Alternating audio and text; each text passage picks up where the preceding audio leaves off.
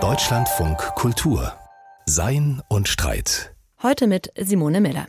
Es gibt eine Zeit im Leben, die uns ganz besonders prägt. Eine, die Fundamente legt, Chancen eröffnet, Wege ebnet oder aber auch versperrt. Es ist die Kindheit. Die Kindheit, sie soll uns zu selbstbestimmten Menschen heranreifen lassen. Sie soll sorglos sein, verspielt und von Liebe getragen. Und doch sind wir gerade in dieser empfindlichen Entwicklungsphase ganz besonders verletzlich, sind auf elementare Weise angewiesen auf unsere Eltern, auf Erzieher, auf Lehrerinnen, auf unsere Gesellschaft. Was schulden wir unseren Kindern? Das ist also die Frage, der wir heute in dieser Philosophiesendung nachgehen wollen. Und dazu darf ich jetzt ganz herzlich meine beiden Gesprächspartner begrüßen. Beide sind mir aus Zürich zugeschaltet. Da ist zum einen die Philosophin und Moderatorin Barbara Bleisch. Herzlich willkommen. Hallo nach Berlin, ich freue mich sehr. Und zum anderen den Philosophen und Lehrer Johannes Giesinger. Herzlich willkommen auch an Sie. Ja, hallo. Keine andere Lebensphase, Barbara Bleisch, ist so verbunden mit Zuschreibungen, mit Sehnsüchten, mit Bildern, mit Gefühlen wie die Kindheit. Was fällt Ihnen zuerst ein, wenn Sie an Ihre Kindheit zurückdenken? Oh, das ist eine sehr schöne Frage.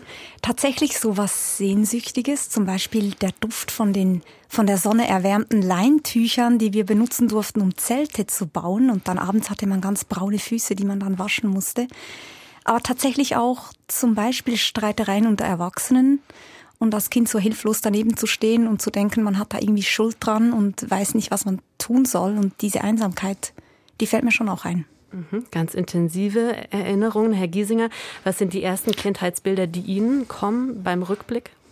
Bei mir sind es so Bilder vom freien Draußensein, völlig unbegleitet, äh, so dass diese unbeaufsichtigte Kindheit, einfach in den Bäumen rumklettern, gefährliche Sachen machen Einfach aber nichts, was planmäßig ist, nichts, was zielmäßig ist, nicht leistungsorientiert. Einfach so, man macht nichts, man macht immer etwas. Das ist das eine Bild.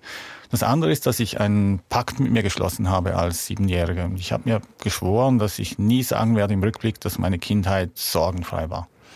Das war so ein sehr bewusster Entscheid und ich versuche mich auch heute immer daran zu halten, wenn ich auch über die Kindheit nachdenke und über die Kindheit schreibe, dass ich die Kindheit nicht romantisiere oder idealisiere, obwohl ich diese anderen Bilder auch habe. Spannend. Das finde ich jetzt total lustig, wenn ich Ihnen zuhöre, weil ich mir so vorstelle, man sagt ja immer, Kinder sollten eigentlich in einer Zeit leben, in der sie keine Pläne oder Pakte schließen, sondern eben so ziellos vor sich hin leben. Also mit sieben Jahren schon einen Pakt geschlossen? Waren ja. Sie hochbegabt? Nein, das ist ein etwas, das quasi die, die Biografie überstreckt jetzt bis heute und ich habe eine Verbindung mit meinem damaligen Selbst über diesen Pakt. Das habe ich natürlich damals nicht gewusst. Ich habe es auch vielleicht anders gesehen, als ich es heute sehe, warum ich den Pakt gemacht habe. Aber es ist etwas, was für meine Identität sehr wichtig ist, heute auch noch. Und für meine Sichtweise der eigenen Kinder zum Beispiel auch. Ja.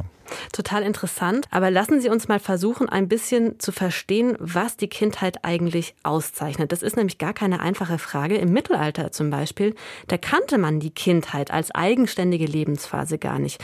Die Kindheit, könnte man sagen, ist also ein modernes Phänomen. Und damit stellt sich natürlich im Besonderen auch die Frage, was bezeichnet sie eigentlich? Was sind denn die spezifischen Unterschiede zwischen Kindern und Erwachsenen, die die Rede von der Kindheit überhaupt plausibel machen? Warum sind Kinder nicht einfach kleine Erwachsene, Barbara Bleisch?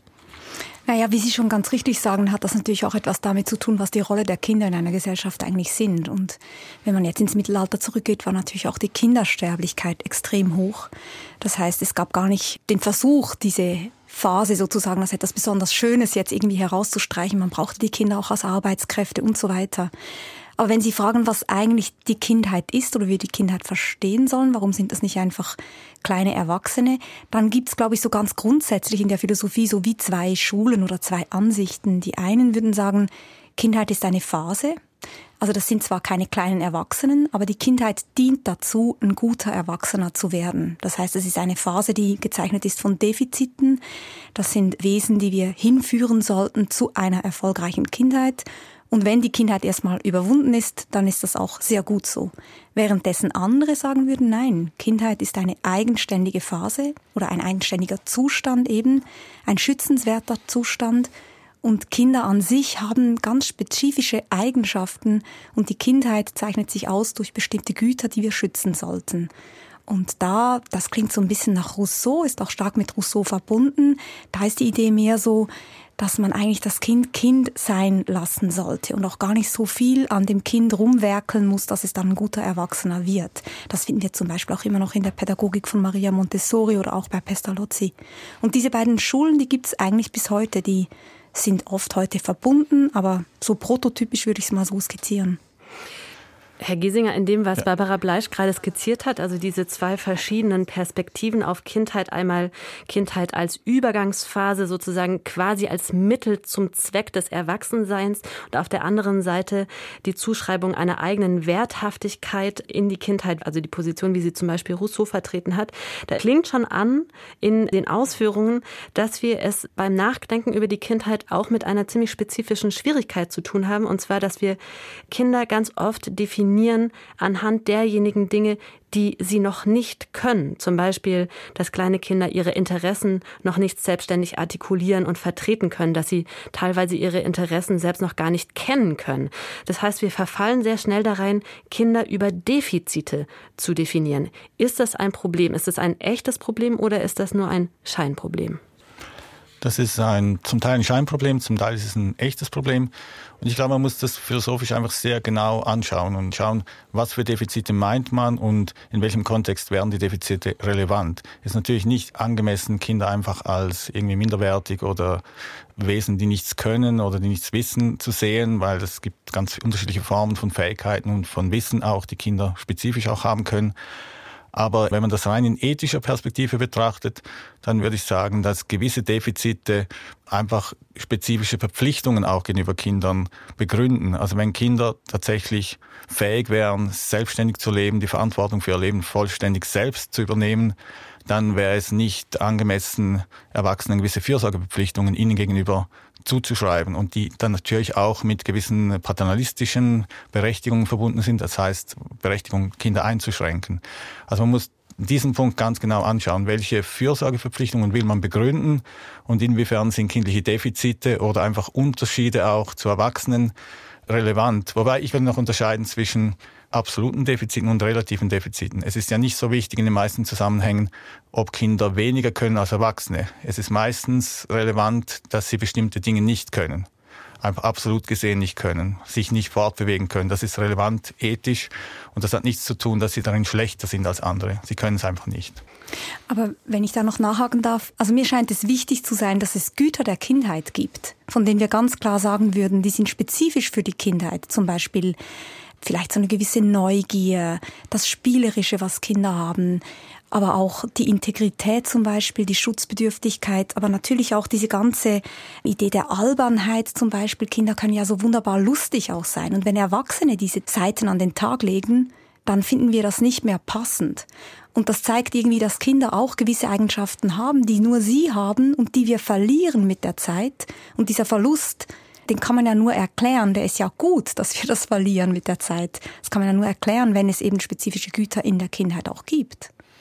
Ja, ich sehe den Punkt schon, aber ich sehe es schon eher so, dass ja viele Dinge, die wir für Kinder als wertvoll erachten, auch für Erwachsene wertvoll sind. Verspieltheit, Kreativität, Neugier, das sind ja nicht Dinge, die für Erwachsene nicht wertvoll sind. Es ist nicht genau das Gleiche wie bei Kindern. Und ich würde schon sagen, sie haben gewisse Voraussetzungen, die sie mitbringen, die sie befähigen, gewisse Dinge anders zu erleben, sich zum Beispiel im Spiel vielleicht mehr zu verlieren als ein Erwachsener. Vielleicht auch, weil sie nicht so Pläne machen für die Zukunft, weil sie einfach sich in eine Situation hineingeben können ohne Leitplanken. Aber ich sehe das nicht so als kategorialen Unterschied. Ich glaube, dies, vieles von dem würden wir als Erwachsene auch als wertvoll erachten oder viele Erwachsene suchen auch ähnliche Erfahrungen wieder. Und das ist nicht nur eine Rückerinnerung an die Kindheit, sondern das sind genuine Güter, die man als Erwachsene haben kann. Mhm. Aber zum Beispiel vertrauensselig zu sein, da würde man doch von einer erwachsenen Person sagen, das ist naiv, einfach allem und jedem zu vertrauen. Bei einem Kind denken wir, es ist doch traurig, wenn das Kind erst einmal misstraut. Also ich halte schon relativ viel davon, die Kindheit auch als Zustand zu schützen und herauszustreichen, was so speziell ist an dieser Phase, auch wenn ich die Gefahr der Romantisierung durchaus sehe, über die wir auch schon gerade gesprochen haben. Und diese Romantisierung hat ja auch wiederum etwas damit zu tun, und die ist ja auch eigentlich neueren Datums, dass wir vielleicht in unserer Erwachsenenwelt manchmal unglücklich sind mit dieser absoluten Leistungsbereitschaft, die ständig an den Tag gelegt werden muss, mit der Überforderung, mit den vielen Dingen, die man erledigen sollte, mit einer Kälte vielleicht auch, von der man manchmal spricht, die man zum Beispiel mit dem Kapitalismus in Zusammenhang bringt. Und da scheint diese kindliche Welt so ein Gegenentwurf zu sein. Und damit hängt diese Romantisierung sicherlich auch zusammen, wobei man auch sagen muss, es gibt ja auch die Funktionalisierung der Kindheit, dass man sozusagen diese äh, ganze Messbarkeit, die Vermessung der Kindheit auch mehr und mehr einführt und sich fragt, wie man Kinder bilden muss, damit sie als Humanressource für spätere Generationen dann zur Verfügung stehen kann. Also insofern gibt es wahrscheinlich auch beide Bewegungen, Romantisierung und Funktionalisierung der Kindheit. Ja, und ich würde dann sagen, wenn wir nochmals an den Anfang zurückgehen, die historische Perspektive. Die sagt ja eigentlich, Kindheit ist nicht einfach etwas Gegebenes, nicht etwas Naturgegebenes, sondern Kindheit ist gestaltbar. Sie ist sozial gestaltet, sozial konstruiert und sozial gestaltbar. Und ich würde sagen, wir sollten da von vornherein so wie eine normative Perspektive einnehmen. Wir sollten nicht meinen, die Natur des Kindes ist so und so, wie Rousseau das so gesagt hat, es gibt eine Natur des Kindes und dazu gehört zum Beispiel Verspieltheit und wir müssen diese Natur realisieren, sondern wir müssen uns fragen, was ist gut für Kinder? Und über diese Frage kommen wir dann zu unterschiedlichen Gütern, die vielleicht bei Erwachsenen und Kindern unterschiedlich sind, vielleicht auch nicht. Das ist für mich gar nicht so die relevante Frage. Wenn man ja schaut, was für Kinder gut ist, genügt es ja, dass es für sie in dem Moment gut ist, unabhängig davon, ob das spezifische Kindheitsgüter sind. Aus historischer Perspektive, wenn ich mich mal geschwind einklinken darf, wird auch noch eines ganz deutlich, nämlich dass Kinder die längste Zeit der Geschichte gar nicht als eigenständige moralische Subjekte wahrgenommen worden sind. Also wir müssen uns vor Augen führen, die Kinderrechtskonvention der Vereinten Nationen, die ist erst gut 30 Jahre alt. Die wurde erst 1989 verabschiedet und erst sie schreibt Kindern auf internationaler nationaler Ebene jedenfalls Rechte zu, also verankert zum Beispiel ein Recht auf Mitsprache, auf Bildung, auf Schutz vor Gewalt, auf ein Recht auf Freizeit auch. Warum ist es so wichtig, Kindern Rechte zuzusprechen, obwohl sie zumindest in den allerersten Lebensjahren ja noch überhaupt nicht in der Lage sind, auch Pflichten zu übernehmen, Barbara Bleisch? Ja, das hat ganz bestimmt damit zu tun, wie das jetzt, glaube ich, schon deutlich geworden ist, dass Kinder natürlich speziell verletzliche Wesen sind. Das heißt, sie sind der Fürsorge bedürftig, des Schutzes bedürftig. Und man spricht ja auch von diesen drei Säulen der Kinderrechtskonvention, Schutz, Förderung, Partizipation. Und das ist absolut zentral. Lange Zeit hat man die Kinder als Eigentum der Eltern betrachtet.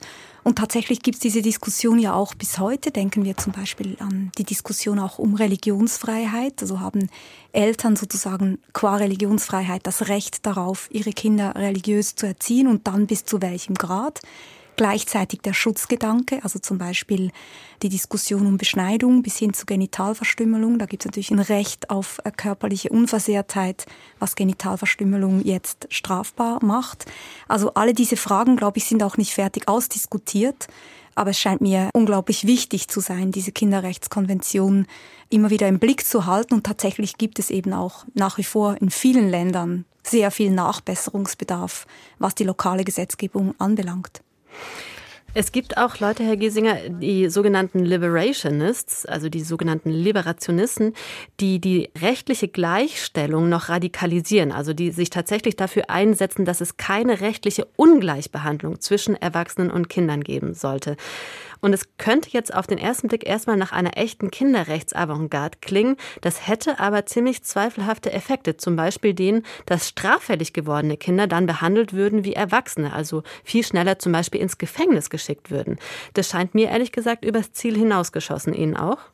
Ja, übers Ziel hinausgeschossen ist wahrscheinlich der richtige Ausdruck, weil wenn man das historisch anschaut, die ersten, die diese Gedanken hatten, waren schon auf der richtigen Spur, weil die hatten ja schon die Idee, dass Kinder als Individuen, als Personen Rechte haben sollten und sie sind dann halt zum direkten Schluss gekommen, ja, Rechte sind immer gleiche Rechte. Und das muss man anders sehen. Man kann sagen, Kinder sind moralisch gleich wie Erwachsene. Sie haben vielleicht die gleiche Würde, wenn man den Ausdruck nehmen will. Aber das bedeutet nicht zwingend, dass die Rechte inhaltlich identisch sind. Die Rechte müssen ja letztlich auf die spezifische Situation und die Interessen der Kinder zugeschnitten sein. Und dazu gehört eben auch, dass Kinder spezielle Fürsorge benötigen oder Unterstützung oder Erziehung. Und das muss man in der Ausarbeitung des Rechtesystems muss man das einbeziehen und kann nicht den einfachen Weg kann man nicht gehen. Aber es ist eine Versuchung, den einfachen Weg zu gehen, wenn man andere Bewegungen anschaut, Feminismus zum Beispiel, wo ja der Weg einfach zu gleichen Rechten führt. Und das geht im Falle der Kinder nicht so einfach. Man muss diese bestehenden Asymmetrien, die auch biologisch begründet sind, die muss man ernst nehmen und dann bearbeiten auf der Grundlage dieser Sprache der Rechte. Darf ich noch einen Satz dazu sagen? Was mir auch ganz wichtig erscheint, ist sich zu überlegen, wie lange sind Kinder eigentlich Kinder? Und da sehen wir ja auch je nach Land, zum Beispiel je nach Kultur, ganz unterschiedliche Vorstellungen, historisch gesehen auch. Also wenn wir jetzt in gewisse Länder gucken, wo Kinder, möglicherweise Mädchen schon mit zehn verheiratet werden, wo die Kindheit abrupt sehr, sehr früh endet oder in unseren Breitengraden auch die Personen, die Kinder, die schon sehr früh erwachsene Eltern pflegen müssen. Das ist so ein Tabuthema, worüber man oft nicht spricht, aber es ist natürlich wichtig, die Kindheit als eine gewisse Alterskohorte sozusagen hinreichend gut zu schützen, auch gegen oben hin. Wobei wir auch bei uns, und auch das scheint mir wichtig zu sein, auch das umgekehrte Phänomen kennen, was wir bezeichnen mit dem Begriff der Arrested Adulthood. Also gerade so in Ländern, wo es eine hohe Jugendarbeitslosigkeit gibt, dass Kinder sozusagen nicht aufhören können, Kinder zu sein, aufgrund der finanziell prekären Situation. Also, dass sie sich nicht leisten können, auszuziehen, eine eigene Familie zu gründen und so weiter. Also diese Frage, wie lange dauert eigentlich die Kindheit und wann beginnen die Kinderrechte, und wann sollten die auslaufen und übergehen in Erwachsenenrechte, auch das scheint mir eine extrem wichtige Frage zu sein, die auch politischer Lösungen bedarf. Wir haben nun schon gesehen, dass Kinder besondere Bedürfnisse haben, vor allem Fürsorge, Schutz, Förderung. Was aber genau heißt das nun für uns als Erwachsene, als Eltern, als Erzieher, als Lehrerinnen, als Gesellschaft, die wir Kindern eine Lebenswelt schaffen? Das sind die Fragen, denen wir jetzt weiter nachgehen wollen. Und vielleicht fangen wir mal beim engsten Zirkel an, nämlich bei den Eltern. Man könnte ehrlich gesagt eine ganze Bibliothek füllen mit Elternratgeberliteratur. Es ist also wirklich ein weites Feld, das wir da jetzt betreten. Aber lassen Sie uns mal versuchen, das Wesentliche vom Unwesentlichen zu unterscheiden. Barbara Bleisch, Sie sind Teil des interdisziplinären Thinktanks für das Kind und haben sich schon in zahlreichen Publikationen mit philosophischen Fragen rund um Kindheit und Elternschaft auseinandergesetzt. Zum Beispiel in Kinder wollen, warum Kinder ihren Eltern nichts schulden und im Surkamp Band familiäre Pflichten. Was sind also aus Ihrer Perspektive die allerwichtigsten Pflichten, die Eltern als Eltern ihren Kindern gegenüber übernehmen sollten? Ja, also es ist völlig klar, es gibt natürlich diese basalen Güter. Die haben wir schnell äh, aufgezählt, Nahrung, Kleidung, Schulbildung, Gesundheitsvorsorge und so weiter. Also alle diese Dinge schulden natürlich Eltern ihren Kindern, das ist völlig klar. Aber ich glaube, der Knackpunkt und da, wo es auch philosophisch wirklich interessant wird, ist so ein Recht auf verlässliche und langfristige Fürsorge. Das scheint mir das Zentrale und Wesentliche zu sein. Es ist auch das, was man nicht wirklich delegieren kann. Es ist das, was auf eine solide Bindung abzielt. Und da sind wir, glaube ich, dann im Herz der Debatte, weil natürlich sofort die Frage aufkommt, ja, wie kann man eine Pflicht auf etwas ähm, stipulieren, wo es eigentlich auch um eine Emotion geht. Und wenn ich das vielleicht kurz auflösen darf, ich glaube, es gibt da zwei Dinge, die man dazu sagen muss. Das eine ist, wenn es um Fürsorge geht, dann haben wir noch nicht von Liebe gesprochen. Also ein Recht auf Liebe ist vielleicht wirklich schwer durchsetzbar, aber ein Recht auf langfristige, verlässliche Fürsorge, das braucht wirklich jedes Kind und das ist die Pflicht der Eltern. Und das Zweite, was ich dazu sagen möchte, ist, wir können zwar nicht ein Recht auf Liebe verlangen, weil eben Emotionen nicht wirklich gänzlich in unserer Kontrolle sind. Allerdings wäre das Umgekehrte auch falsch zu sagen, dass Emotionen immer außerhalb unserer Kontrolle liegen. Also wir haben durchaus eine Möglichkeit, Emotionen, Gefühle zu kultivieren oder zu bekämpfen. Und ich würde sagen, Eltern oder primäre Bezugspersonen haben tatsächlich eine Pflicht, zu arbeiten, dahin zu arbeiten, dass eine solche verlässliche, gute, langfristige Beziehung entstehen kann. Denn das ist das, was ein Kind braucht. Das ist eine total interessante, auch starke These, dass Sie also eine moralische Pflicht der Arbeit an sich selbst, der Arbeit an der eigenen Beziehungsfähigkeit ableiten aus den elementaren Bedürfnissen nach äh, Fürsorge von Kindern. Johannes Giesinger, was sagen Sie dazu? Können Sie sich dem anschließen? Ich finde das sehr interessant, weil es ja einerseits ist es ja sehr reduziert. Man muss nicht Hokuspokus machen als Eltern, man muss nicht wahnsinnig viel Leistung erbringen oder viel Spezialprogramm machen mit den Kindern. Die Latte scheint nicht so hoch zu liegen einerseits. Andererseits ist es aber doch eine ziemlich extreme Forderung, wenn man, sagen wir vom Begriff der sicheren Bindung mal ausgeht. Das ist ja etwas, was für Personen, die Eltern werden, auch nicht unbedingt so leicht verfügbar ist. Also man kann vielleicht gar nicht wissen, was für Bindungsprobleme man selber hat, wenn man nicht vielleicht selber in Therapie war.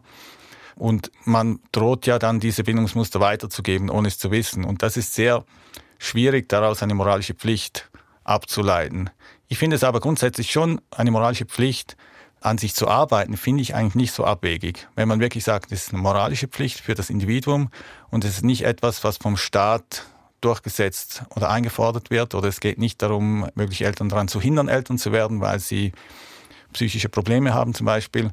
Aber wenn man als individuelle Pflicht, ich, wenn ich Vater werden will, überlege ich mir, ob ich das leisten kann oder nicht und was ich tun muss, um das leisten zu können. Das finde ich eigentlich eine sinnvolle Grundbedingung, auch moralisch, um Eltern zu werden. Aber nicht anspruchslos.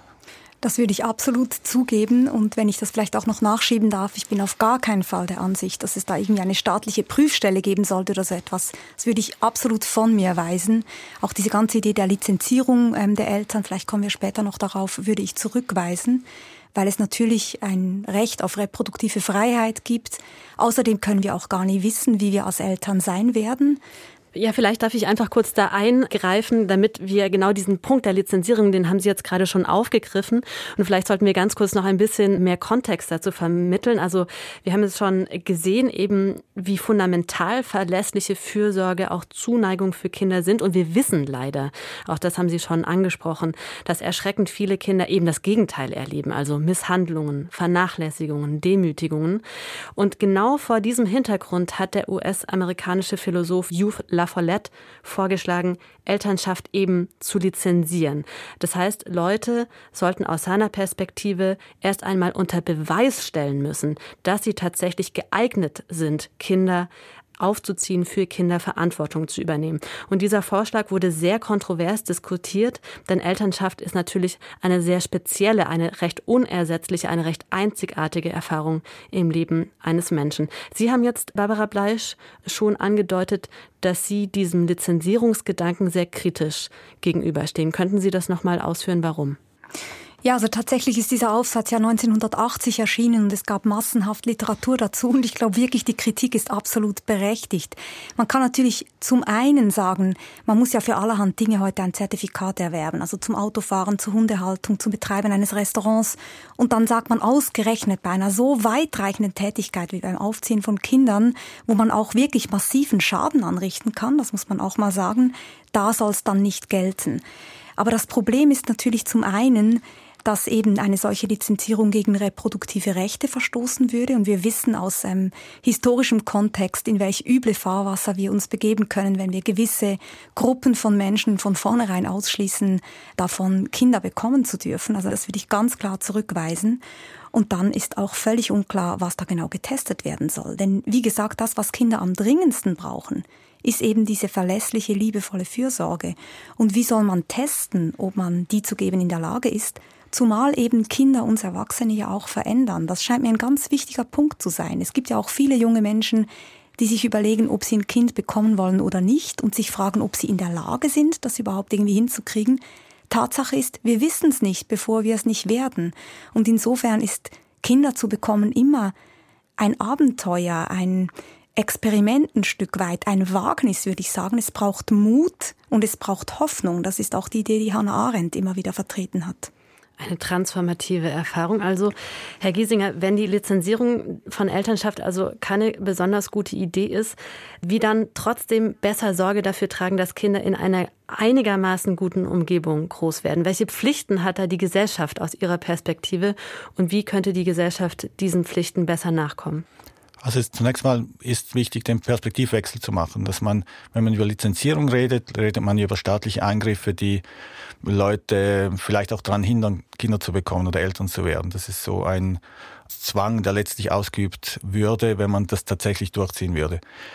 Der alternative Ansatz ist, dass der Staat ermöglicht, dass Eltern gute Beziehungen zu ihren Kindern aufbauen können, und zwar einfach durch die Gestaltung der Umstände. Das hat zum Beispiel nur schon zu tun mit Arbeitszeiten. Wie viel muss man arbeiten? Wann muss man arbeiten?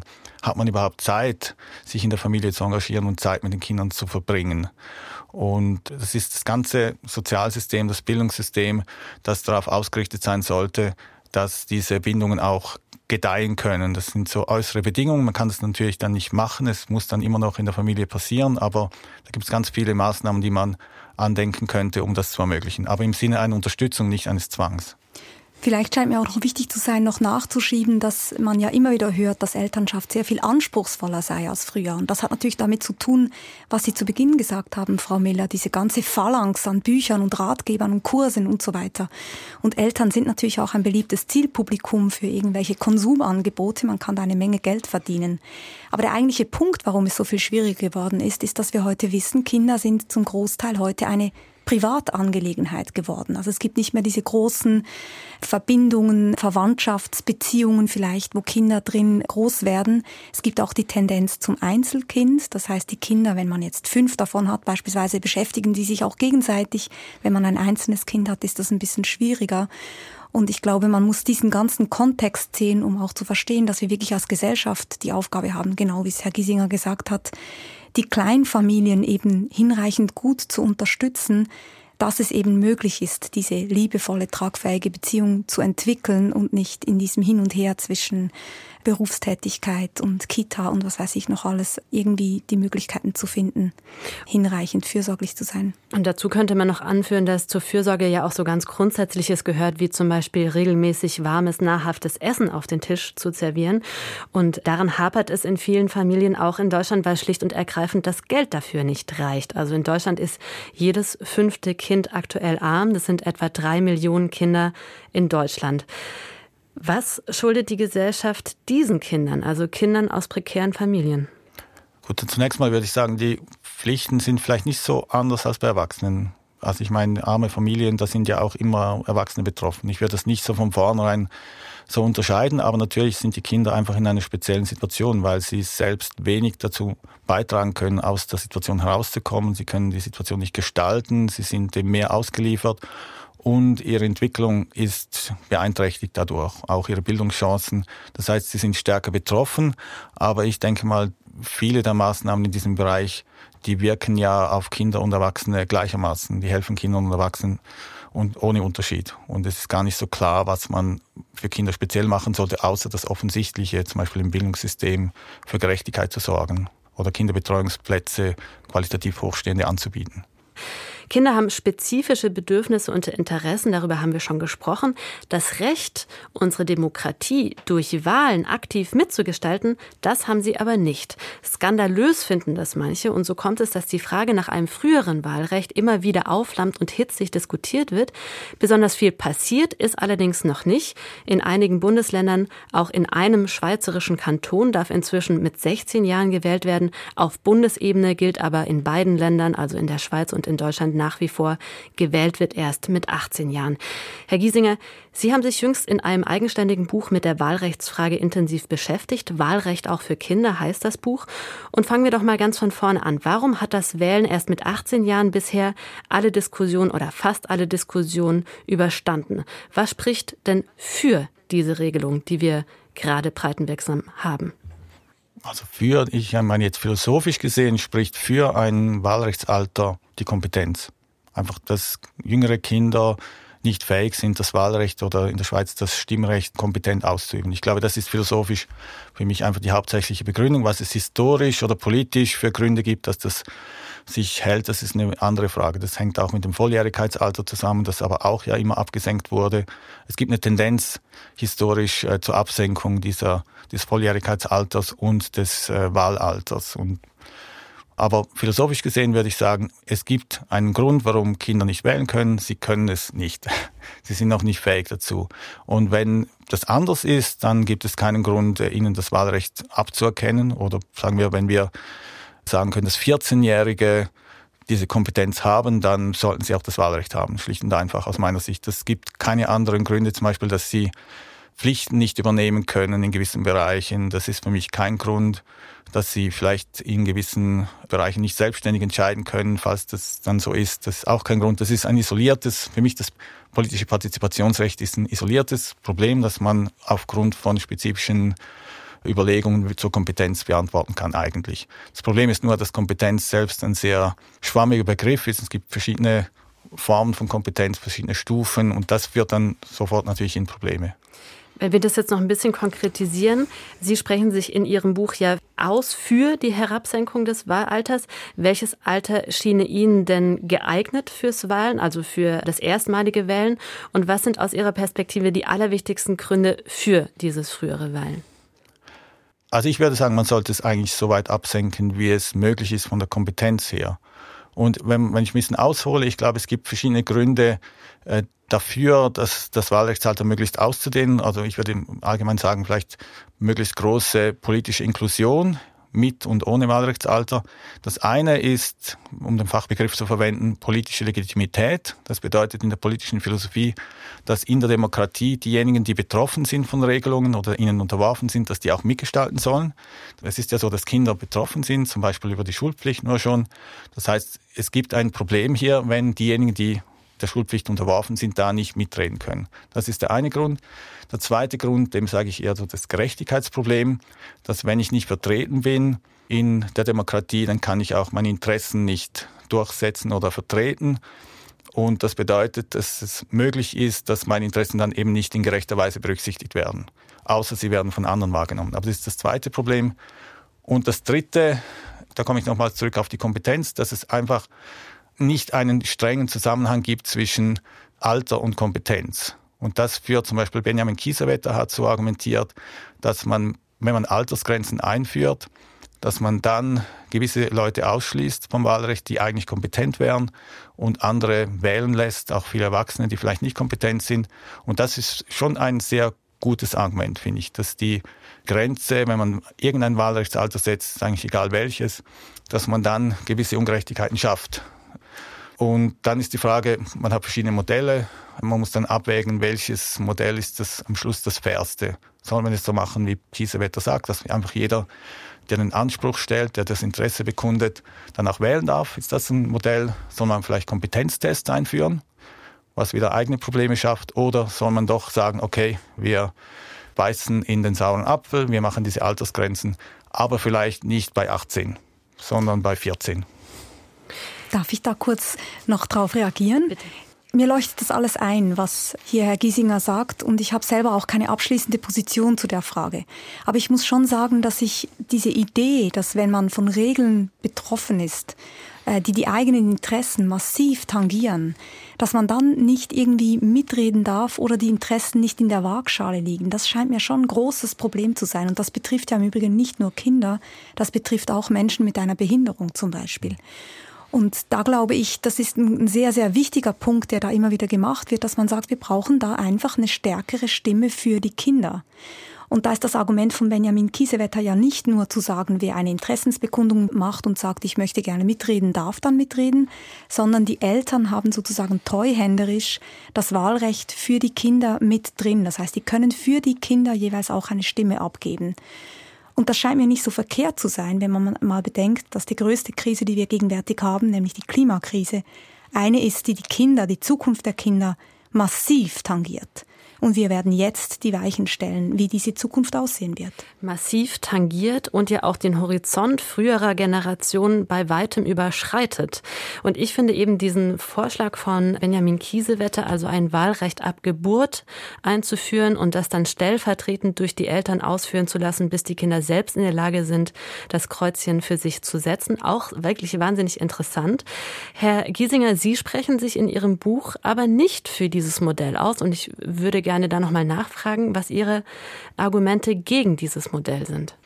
Also ich finde es nicht von vornherein abwegig. Wir haben ja viele Stellvertreter-Situationen bei Kindern. Auch im medizinischen Bereich können Eltern stellvertretend entscheiden für Kinder.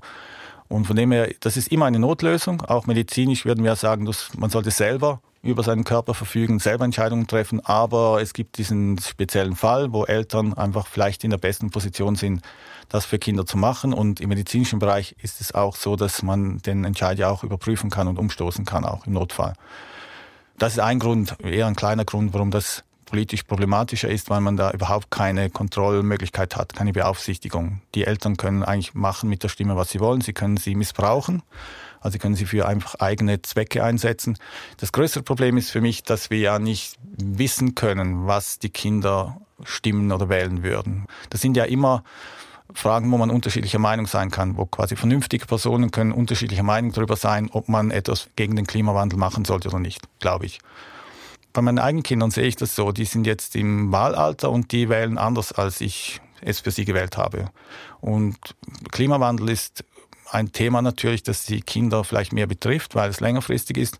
Aber ich gehe nicht davon aus, dass Kinder in diesem Bereich automatisch jetzt entscheidende Maßnahmen für den Klimawandel befürworten. Es gibt ja auch zum Beispiel Jugendliche, ich bin ja selber Lehrer an einem Gymnasium, die werten es höher, dass sie in der Welt herumfliegen können. Und das wollte ich damit auch überhaupt nicht sagen. Ja. Ich wollte nur sagen, es geht im Moment um Diskussionen, die einfach sehr weitreichende mhm. Folgen haben. Das war natürlich immer schon so in der Politik. Es betrifft zum Beispiel auch die Altersvorsorge. Aber trotzdem finde ich, es ist jetzt ein Ausmaß, wo man irgendwie das gemeinsam regeln muss und diskutieren muss. Und diese Idee, dass man sozusagen jetzt, wenn es um medizinische Eingriffe geht, dass da ja auch die Eltern entscheiden würden. Natürlich hört man die Kinder immer an und damit verbunden ist natürlich auch der Appell an ein Gespräch. Und das würde ich mir zum Beispiel auch wünschen, dass ein stärkeres Sensorium dafür da ist, dass eigentlich Politik etwas ist, was in der Familie beginnt und dass man das Gespräch miteinander suchen muss. Überhaupt die ganze Frage, wie blicken wir auf demokratische Bildung? Wir haben so schnell die Diskussion, ob Kinder irgendwie beeinflusst werden in der Schule. Aber in erster Linie müssen wir doch sagen, politische Bildung ist enorm wichtig und da müsste auch mehr Geld reinfließen. Das spricht noch einen weiteren Punkt an, den ich kurz ansprechen wollte, und zwar, dass die Herabsetzung des Wahlalters hätte wahrscheinlich auch den Effekt, dass man Kinder und Heranwachsende viel früher ansprechen würde als politisch mündige oder politisch zur Teilnahme befähigte Person. Das heißt, wahrscheinlich würde man auch dazu führen, dass sie sich mit dem politischen System viel stärker auseinandersetzen würden in einem viel früheren Alter und sich dementsprechend mit dem demokratischen Prozedere auch stärker identifizieren. Wäre das nicht auch ein positiver Effekt? Ja, das ist sicher ein guter Grund. Ich, nicht das Hauptargument, aber das ist sicher ein Punkt, dass man, wenn man es spezifisch auf die Schule bezieht, dass man Diskussionen anders führt, wenn die Jugendlichen tatsächlich das Recht haben, mitzuentscheiden. Sonst sind es sehr virtuelle Diskussionen, sehr abgehobene Diskussionen. Und ich glaube, dass das ein Punkt ist, den man aber auch nicht überbewerten sollte das politische Interesse von Jugendlichen ist ja insgesamt sehr unterschiedlich und es gibt nicht ein Geheimrezept, wie man das ändern könnte. Und das, die Herabsenkung des Wahlalters ist auch nicht das Rezept. Kein Wundermittel. Sie beide betonen, das ist jetzt schon mehrfach angeklungen, dass die Herabsenkung des Wahlalters auch nur eine Facette ist von verschiedenen Möglichkeiten, die Interessen von Kindern und Jugendlichen stärker einzubringen in unsere Gesellschaft. Was sind denn aus Ihrer Perspektive andere wichtige und vielversprechende Möglichkeiten, die Teilhabe von Kindern und Jugendlichen zu stärken, Barbara Bleisch? Ja, genau. Ich glaube, es ist wichtig einfach zu sehen, dass die Kindheit sozusagen im toten Winkel der Politik ein Stück weit verharrt. Das ist so ein Bild, was die Politikwissenschaftlerin Silja Häusermann immer wieder verwendet. Und da gibt's auch sehr interessante Studien dazu, zum Beispiel Zahlen der OECD. Da gibt's diesen Gap zwischen dem, was eine Bevölkerung oder ein Land ausgibt für Altersrenten im Vergleich zu Familienpolitik und Bildung zusammen. Also die westeuropäischen Länder im Schnitt ungefähr 40 Prozent mehr für Altersrenten als für Familienpolitik und Bildung zusammen. Und natürlich bin ich jetzt auch nicht dafür, die Interessen dieser Gruppen gegeneinander auszuspielen. Das kann ja nicht sein. Aber ich finde schon, dass wir uns fragen müssen, was uns die Kinder und auch die Chancengerechtigkeit als Gesellschaft wirklich wert sind. Und ich möchte auch darauf hinweisen, dass dieses Ungleichgewicht sich nicht objektiv erklären lässt, zum Beispiel mit der demografischen Alterung, sondern es hat ganz klar politische Gründe, was wir auch daran sehen, dass selbst Länder mit ähnlicher Demografie sehr unterschiedlich viel Geld eben ausgeben. Also die Schweiz und und Deutschland zum Beispiel liegen im europäischen Durchschnitt. Aber in Skandinavien ist das Verhältnis der Aufwendungen für Renten und Bildung Familien etwa ausgeglichen bei circa 10 Prozent des Bruttoinlandprodukts. Herr Giesinger, das sind eklatante Zahlen und Ungleichgewichte. Wollen Sie dem noch was anfügen? Ja, ich möchte einen ganz anderen Punkt nennen. Und zwar ist es ja auch ein wichtiger Punkt, dass Kinder und Jugendliche ja selber auch sich einbringen können. Und zum Beispiel die Klimastreiks, das ist ja ein Beispiel, wo Jugendliche selber aktiv werden. Und das finde ich auch ein wichtiger Punkt in der ganzen Diskussion, weil wir reden häufig darüber, wie können wir Kinder dazu bringen, sich einzubringen demokratisch, wie können wir den Rahmen schaffen dafür, aber es gibt ja auch die Möglichkeit, das einfach selber zu machen. Und das finde ich auch ein Punkt, den man nicht unterschätzen sollte. Man sollte aber natürlich schon auch institutionelle Mittel bereitstellen, zum Beispiel bei Parlamenten. Es gibt ja Jugendparlamente, wo Jugendliche Kinder diskutieren können oder auch, dass sie Unterschriften sammeln können, um, um dann gewisse Anliegen direkt in die Parlamente zu bringen. Also man sollte diese institutionelle Seite auch genauer anschauen. Was gibt es da für Möglichkeiten, möglichst einen direkten Impact zu haben für Kinder, damit sie nicht einfach mal Unterschriften sammeln und dann wird das irgendwo abgelegt, sondern dass tatsächlich etwas passiert auch. Aber das ist zum Teil auch eine Feinarbeit der institutionellen Ausgestaltung. Genau, Mitsprache ist das eine. Das andere finde ich vielleicht so eine Überlegung wie das, was man Children's Rights Mainstreaming nennt. Wir kennen das zum Beispiel vom Gender Mainstreaming. Das bedeutet sowas wie, dass wir die Auswirkungen auf das Geschlechterverhältnis bei jeder Entscheidung routinemäßig und institutionalisiert berücksichtigen. Und genau das Gleiche könnte man nun tun mit den Kinderrechten und dass man sozusagen dann die Berücksichtigung dieser Anliegen eben quasi ins System schon reinschreibt und zur regulären Aufgabe aller politischen Entscheidungsträger erklärt. Und sowas gibt's bereits zum Beispiel im Europarat, aber auch in anderen Gremien. Und das scheint mir zum Beispiel eine wichtige Überlegung zu sein, dass man von vornherein immer schon überlegt, was heißt das auch für die Kinder? Und dazu gehört zum Beispiel auch, dass wir, wenn ich vorhin diese Zahlen genannt habe, wie viel ausgehen für Bildung oder frühkindliche Erziehung und so weiter und dass diese Budgets zu klein sind, selbst wenn wir die Budgets erweitern, dann geschieht das sehr oft mit dem Argument von ökonomischen Zielen, dass man beispielsweise sagt, wir müssen die stärkere Erwerbsbeteiligung der Mütter irgendwie hinkriegen, weil das ökonomisch sich rechnet. Aber was ist mit den Kindern? Was genau bedeutet das für die Kinder? Damit möchte ich nicht sagen, das ist für die Kinder nicht gut, gar nicht. Aber wirklich die Kinder ins Zentrum solcher Maßnahmen zu rücken und nicht immer nur quasi via die ökonomischen Möglichkeiten zu argumentieren. Mit Blick auf die Uhr müssen wir leider schon zum Schluss kommen. Deswegen abschließend gefragt an dieser Stelle, wenn wir uns in fünf Jahren wieder treffen würden, zur selben Frage hören würden, also zur Frage, was schulden wir, wir als Eltern, wir als Gesellschaft unseren Kindern, über welche gesellschaftliche Errungenschaft würden Sie sich dann gerne freuen können? Herr Johannes Giesinger, Sie haben das erste Wort. Ja, ich möchte was einbringen, das wir überhaupt nicht behandelt haben eigentlich, und das ist Gewalt gegen Kinder. Das ist so etwas, was, wo ich merke, auch philosophisch oder pädagogisch, das entgeht uns, weil wir es nicht als besonders interessant anschauen, jetzt philosophisch. Wir denken, das ist klar. Dabei ist es ein hochrelevantes Thema in der Realität und viele Leute auch, äh, sagen wir Pflegepersonal in Kinderspitälern oder SozialarbeiterInnen, die sind davon betroffen. Aber das ist etwas, was wir vielleicht auch philosophisch ernster nehmen sollten und dann auch praktisch schauen sollten, wie wir das angehen können gesellschaftlich. Ein in der Tat ganz wichtiger Punkt. Barbara Bleisch, Sie haben das letzte Wort. Worüber würden Sie sich gerne freuen können in fünf Jahren?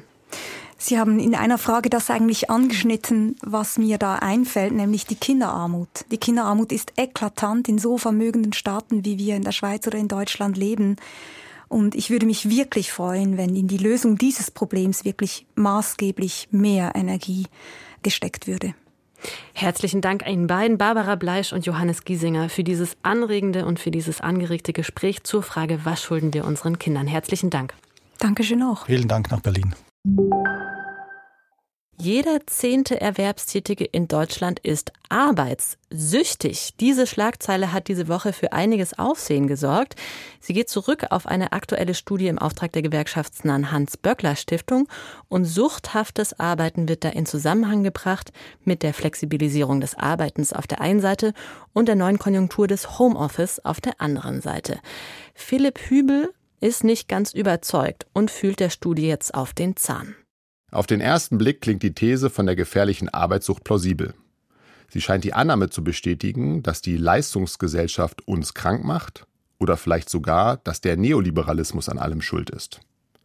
Auf den zweiten Blick zeigt sich jedoch, die Studie und die mediale Rezeption sind Paradebeispiele für die Fallstricke der Sozialforschung und der Wissenschaftskommunikation. Erstens ist der zentrale Begriff so weit gefasst, dass er wissenschaftlich fragwürdig bleibt. Arbeitssüchtig ist laut Definition jemand, der lange, intensiv und gerne dauerhaft arbeitet, in seiner Freizeit jedoch nicht entspannen kann und ein schlechtes Gewissen hat. Man hätte also statt arbeitssüchtig auch einfach sehr ehrgeizig sagen können, doch dann hätte der Bericht so alltäglich geklungen, wie seine Ergebnisse tatsächlich sind. In den Medienberichten ist jedoch konsequent von einer Arbeitssucht die Rede, obwohl die Autoren der Studie anmerken, dass es sich gar nicht um eine anerkannte Krankheit handelt. Hinter dieser Überdramatisierung steckt ein allgemeiner Trend in der Alltagssprache und in der Wissenschaft. Wir fassen moralisch aufgeladene Begriffe viel weiter als bisher, vor allem für Phänomene, bei denen jemand zu Schaden kommt, wie Missbrauch, Gewalt, Trauma oder Vorurteil.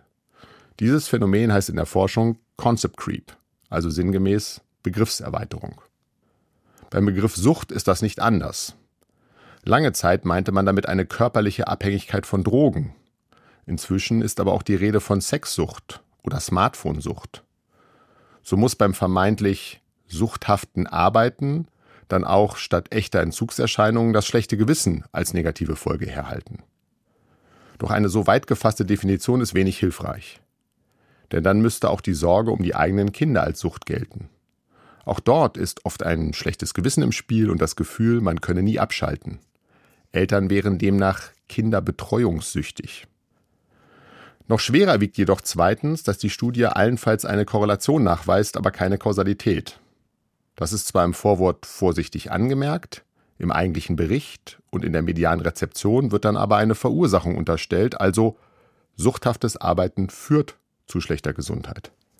Das geben die Daten aber gar nicht her, zumal die Autoren andere Einflussfaktoren wie das Geschlecht oder Persönlichkeitsmerkmale gar nicht erfasst haben.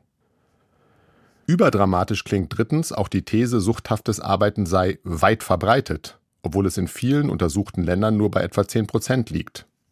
Tatsächlich sind in Deutschland seit 1970 sowohl Überstunden als auch die durchschnittliche Arbeitszeit deutlich gesunken, vor allem durch Teilzeitarbeit. Nur in wenigen Bereichen arbeitet ein kleiner Teil der Erwerbstätigen immer noch sehr lange, insbesondere im Management. Und selbst wenn gerade dort ein kausaler Zusammenhang zwischen Ehrgeiz und Gesundheitsschäden bestünde, in einer freien Gesellschaft hat jeder das Recht, seinen eigenen Lebenssinn zu finden und dabei seine Gesundheit zu ruinieren. Genauso wie Hedonismus ist Arbeitswut eine Entscheidung autonomer Bürger. Beides kann persönliche oder gesellschaftliche Kosten verursachen, doch erst wenn man diese Effekte den Zwängen eines Arbeitgebers zuordnen kann, müssen Gesellschaft und Politik reagieren. Die Forschung muss also weitergehen, aber in Zukunft besser mit einer detaillierten Faktorenanalyse und mit klaren Begriffen. Die Rede von der Arbeitssucht ein Concept Creep, meint Philipp Hübel. Und mit diesem Kommentar geht diese Ausgabe von Sein und Streit auch schon zu Ende. Vielen Dank fürs Interesse und bis zum nächsten Mal, sagt Simone Miller.